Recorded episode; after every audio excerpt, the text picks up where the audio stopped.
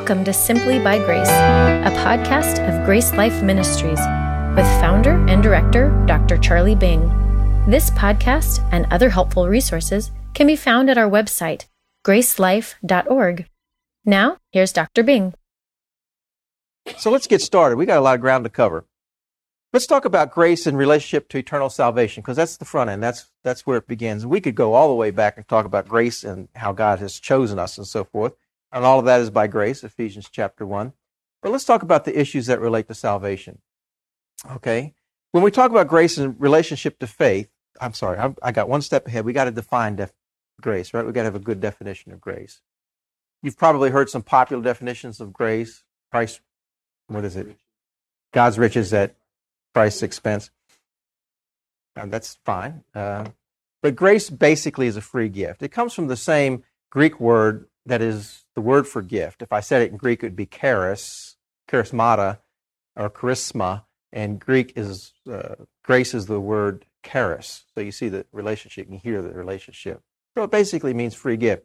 When we talk about it in relationship to salvation, grace is God's unmerited favor given to undeserving sinners. Or we could say is unconditional favor given to undeserving sinners. Now, that definition of grace does away with concepts of what some have called costly grace, because that is a contradiction in terms. Costly grace? There's no such thing as a costly grace. It's not expensive, it's not cheap, it's free by definition, the word itself. In, uh, that, that is even an emphasis in the Bible. For example, in Romans chapter 3 and verse 24, and I'm just going to refer to a lot of verses rather than go to them or we'll lose our time. Romans 3:24, Paul talks about being justified freely by his grace. And Paul's being redundant there when he says freely by his grace. He really doesn't have to say that because elsewhere he says we're saved by his grace. Why does he say freely by his grace? Simply a matter of emphasis. Like when we say the inerrant word of God, should be enough to say the word of God, but we say the inerrant, inspired, verbal plenary, inspiration. I mean, you know, we go on and on with all these qualifiers to emphasize the point. Paul seems to be emphasizing the freeness of God's grace. And there are other passages in the Bible too, like Romans 11:6. It says it can't be of works, or else it wouldn't be grace. It would be a debt. So the Bible is very clear that grace is absolutely free. And there are no conditions attached and no merit that we can bring.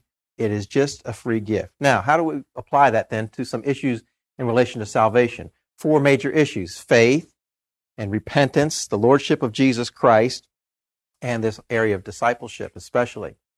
How does that relate to faith then? Because there's a lot of definitions of faith out there that are often incorrect. If God has done all the work in our salvation, then what is left for us to do? That leaves us with the definition of faith. That means that faith is our response to what God has done. So we could say that faith is a response. What kind of response is faith? Well, God has done that. I see what he's done. I understand what he's done. And I am, I believe what he has done. That's faith, believe the same word, noun, verb. I am persuaded that what he has said is true about my need and his provision for my need. I like to use the word persuaded for the word faith. I think it does a fine job. There are others who say that faith is trust, and that's okay with me. We can argue, this is where we start splitting the hairs. But what we want to agree with is that faith doesn't include any what? Any works or any merit or any other words? Any other words? Any condition? We'll talk about repentance in a moment because some would disagree with your statement. Any, any kind of conditions or works cannot be a part of faith. So we can't define faith as obedience, right? If you're just accepting something as true and persuaded that it's true, or you're trusting in it, you're not you're not given a, a you're not obeying commands, because then you would be working and earning or meriting God's grace and favor. It can't be a commitment or a promise because then there's a trade off there. You're trading a promise to serve God instead of just accepting something as free. So you see how grace affects our definition of faith. Did I put references down on the outline like Acts chapter 16, 31? You might, you know, Acts chapter 16, 31, believe in the Lord Jesus Christ shall be saved. He didn't say believe and be baptized. He didn't say believe and commit, or believe and surrender, and all these other things. Ephesians 2 8 9, of course. For by grace you are saved through faith, that not of yourselves, a gift of God, not by works, so that no one can boast. Now, how does grace then relate to repentance? Because when we talk about faith, many people want to talk about repentance. And we talk about salvation, you'll often hear the word repentance as well also. The, the word repentance in the Bible, in the New Testament and in the Old Testament, is used for believers and unbelievers. In fact, uh, what I've discovered in my study of the word, it's a pretty broad word. And, and we have to be careful in, in making it a very narrow definition because it can be used in a number of different ways. The Greek word for repentance, and I, I don't want to scare you with Greek when I just said you don't need to understand any, but it's very simple. It's made of two different words, metanoia. Uh, meta means after in the Greek language, and you probably have some, or alongside of, or, or with, um, you have some parallels in English language, like metaphysical, you know, um, metamorphosis, to change. And so meta can mean to change or an after, and uh, noia is from the uh, word for mind, nous, or noeo, to think. So it means afterthought or to think later. In other words, to change your mind. That's that's the if you took the two words on their own, that's what repentance would mean, to change your mind. Now here's here's something that's interesting though. The word nous or mind in the New Testament is often interchanged with just the whole inner being. So it's not just the mental capacity, but it really has to do with the whole inner person. I like to just call it a change of heart, a new inner orientation. So the, my understanding of repentance is that it's a new inner orientation. Now this differs with the view of repentance that repentance is a change in our conduct or a change in our behavior. And I separate the root, the change of heart, from the fruit, the change in behavior. And the reason I separate that is because I think the Bible does, of course. Jesus said, for example, he said to the Pharisees who wanted to know what, he, what they should do, he says, Now bear fruits worthy of repentance. You see, he separated the root from the fruit. So I see that distinction there. Now, uh, what we need to do then is to formulate an idea of repentance in, in relationship to salvation that doesn't contradict what we've just said about that salvation is absolutely free and that grace is just accepting that free gift. So where does repentance fit in? Well, there are two basic views that I think harmonize with free grace theology and free grace theology. Two safe views. And one is the view that repentance means a change of heart or a change of mind. And when we talk about faith in Jesus Christ, then that's just an expression of somebody's mind changing. In other words, I have now come to see that I'm a sinner and I have come to see that I need a savior. See, my mind and my heart has changed. Whereas before I perhaps didn't care about Christ or rejected him, now I've come to see my need for him. There's no, still no work involved, no merit involved. We're not saying that repentance is that I have to stop doing every sin. Okay, so, because we're not defining it that way. So that's a safe definition that repentance is a change of heart. And that's been a, a long time popular view, and it, and it harmonizes with free grace theology. The, uh, the second view, the second view that harmonizes is a view that's been popularized recently. Uh, and it's a view that repentance means harmony with God. And uh, this is true of believers and unbelievers, and I agree with that. And it's saying it's taking it more as a pre evangelistic uh, preparation of the heart. And so someone who repents is getting right in their thinking and actions towards God, and they're more receptive to the truth of the gospel. And um, that view also harmonizes with free grace theology, although I prefer the first first view myself. Zane Hodges and Bob Wilkins would support the second view, and we have that friendly disagreement.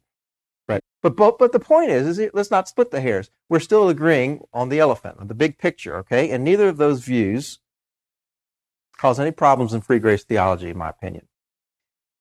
That's how repentance could fit in. Now, how about this whole issue of lordship?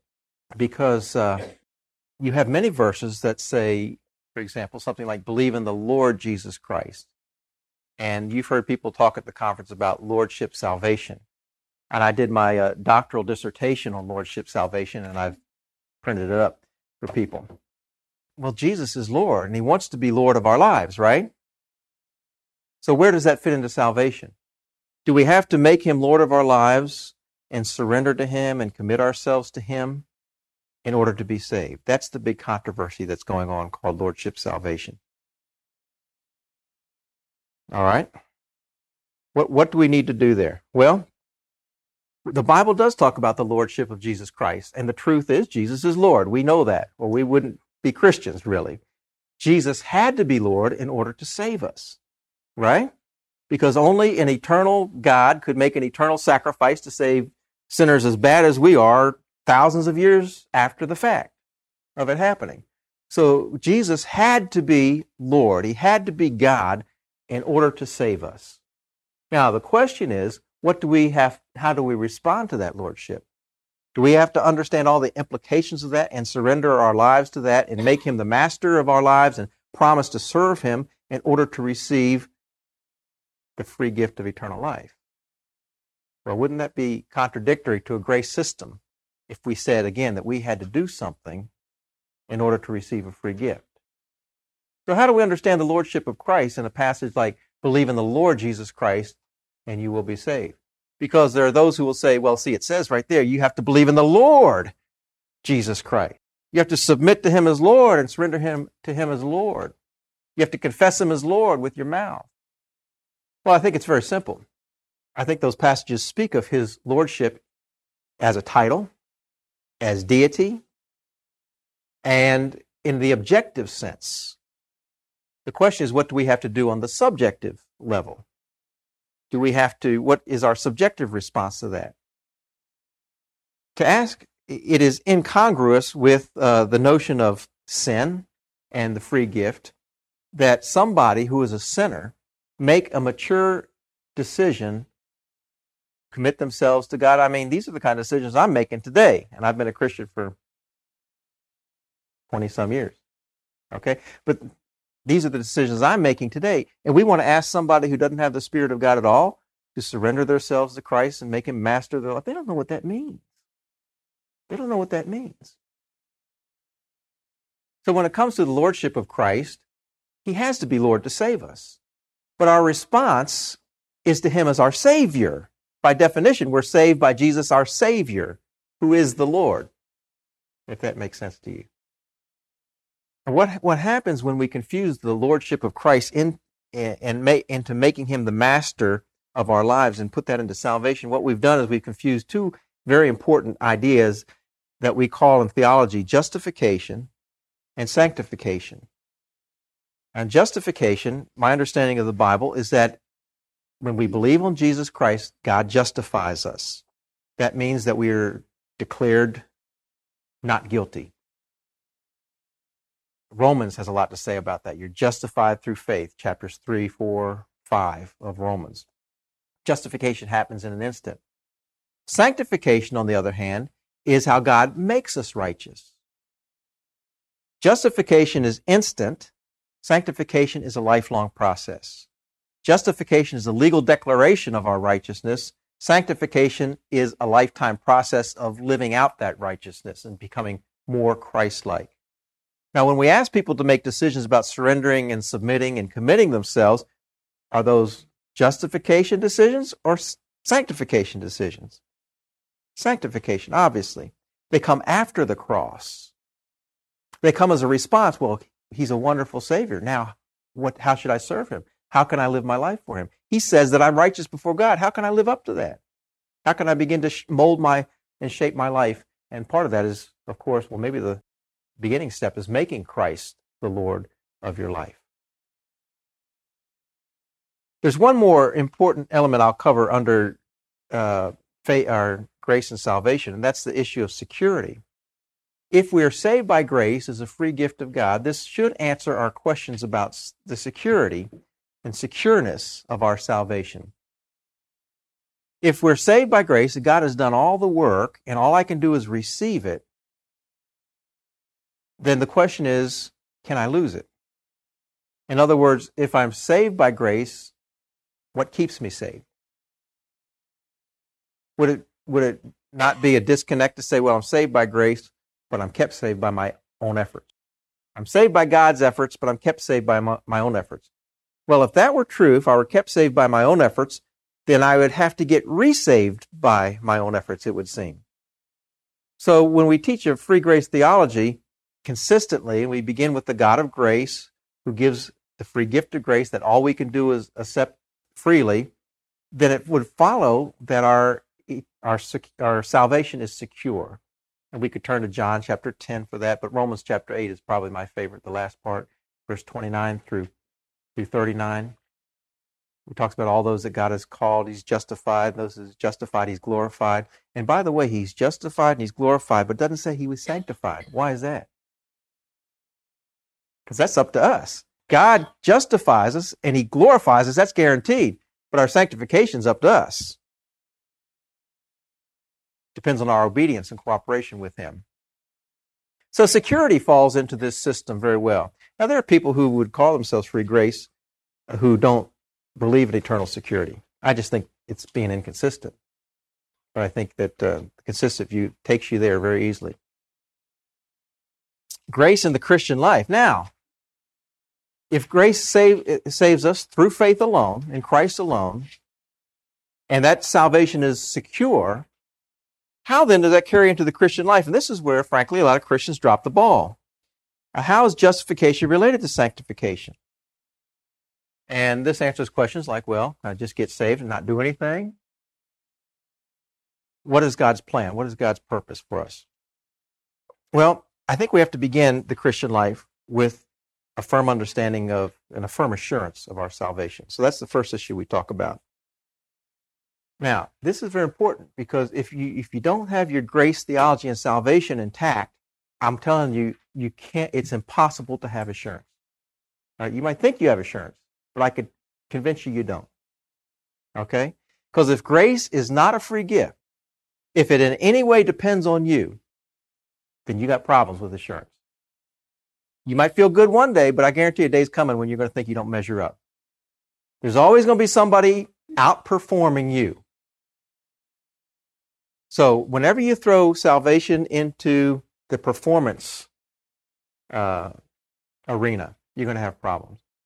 Only by accepting grace as a free gift can you have full assurance of your salvation because if it doesn't depend on you, it depends on God and his promise towards you. The basis of our assurance is the promise of God's word that if we believe, we will have eternal life. Not our feelings, not our performance, not our productivity, not even the amount of our works. Now, there are things that I think have a confirmatory value in our assurance. We have uh, some people call the witness of the Spirit in us that says that we are children of God. But that's almost a subjective thing because you might not feel that sometimes. There's the amount of works that we do. You can look at a person's works or you can look at your own works and say, you know, God really, I must really be a child of God because my life has changed. Look at the things I'm doing for Him. But those aren't reliable. There are people who are doing a lot more works than you and I are, but they belong to a cult that doesn't even accept Jesus as God.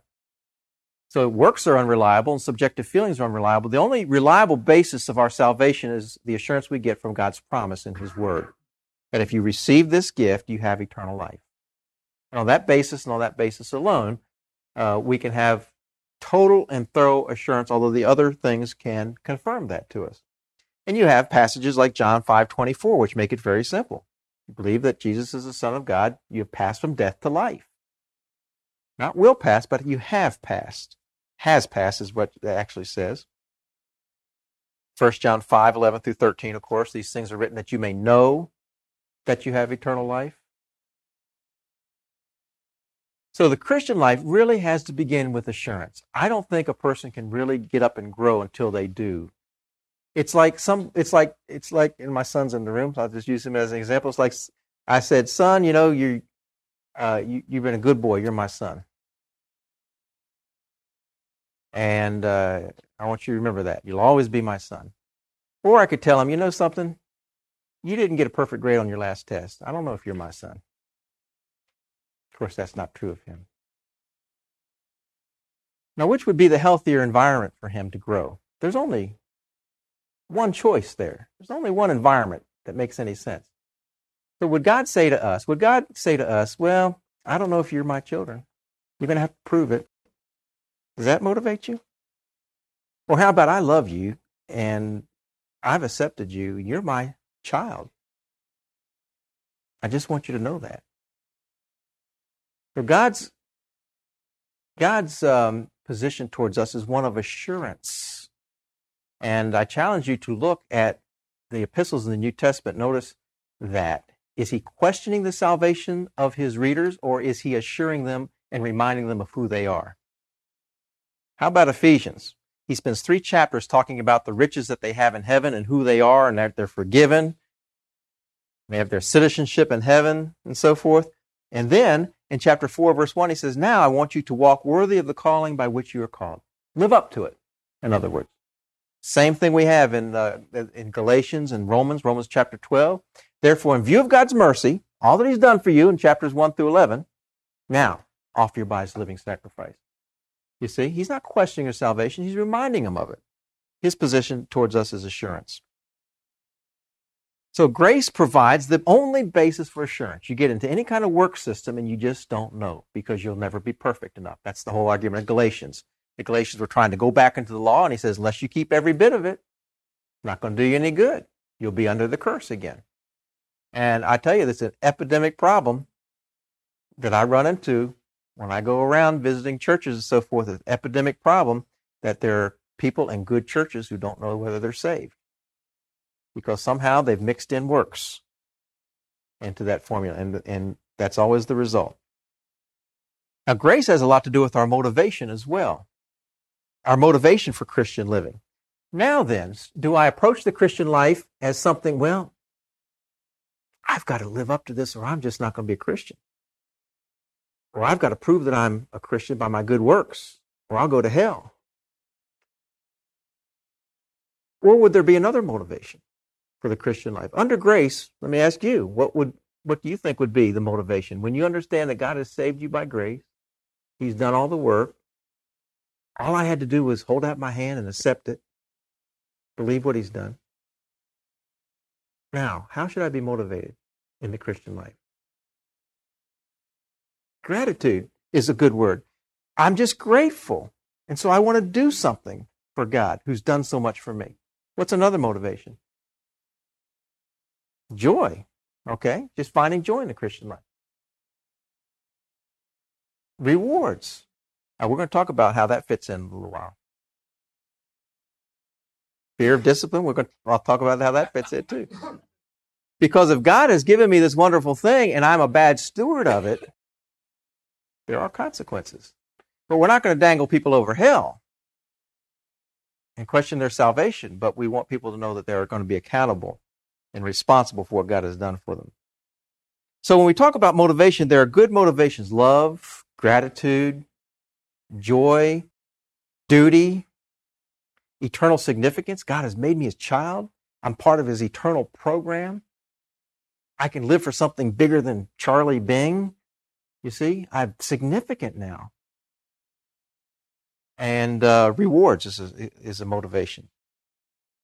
When we talk about motivation, we then distinguish from a life that is driven by legalism. Instead, we talk about a life that is liberated. And there's these extremes in, in the approach to the Christian life. There would be maybe what we call license. This would be the view that, well, God saved me by grace. I can do whatever I want to. I can do whatever I want to. I got my ticket. Then there's the other extreme, which is legalism. It says, I, in order to keep my ticket, I've got to do certain works. I've got to work hard. I've got to serve God. I've got to be church three times on Sunday and so forth, or three times a week. And then there's what I think is a biblical view liberty, not license, not liberty, not legalism, but liberty. And liberty says, I've saved you and I've freed you to serve me. And so Paul says, don't use your freedom for selfish things and sinful desires, to fulfill your own sinful desires. Use it to love one another, use it to serve God. So it's a responsible use of our freedom. Not legalism, not license, but liberty. Okay? That comes from gratitude for the blessings that God has given us. It's gratitude, not guilt. Uh, sometimes I just I tell people that you know simply put, the Christian life is saying thank you to God. That's how we say thank you to God. We live the kind of life He wants us to. The Christian life is just a big thank you note to God. And I've already talked a little bit about that. What about rewards, not the fear of hell? We've heard talk about rewards in our big sessions out there. And under grace, this is why rewards is very important in, in grace theology. And, you know, I find many people have not really heard rewards spoken of in their churches or put together in their churches. In fact, many of the passages that speak of rewards are wrongly interpreted to mean heaven or hell type of things instead of some kind of eternal reward. Uh, but this is where rewards fit in because if a if a Christian who is saved totally by grace does live in license, well, there needs to be a consequence of that. One of the consequences is that they could lose their reward. And on the other hand, if somebody sacrifices in their life and suffers for Jesus Christ more than another, it seems that in God's economy, it would be fair that that person would be rewarded than another. But it's, it's a very simplistic approach to the scriptures to take those reward passages and always make them threatening hell. Like 1 Corinthians 9.27 that Bob mentioned a little while ago about um, Paul feared being uh, disqualified. He wasn't afraid of hell.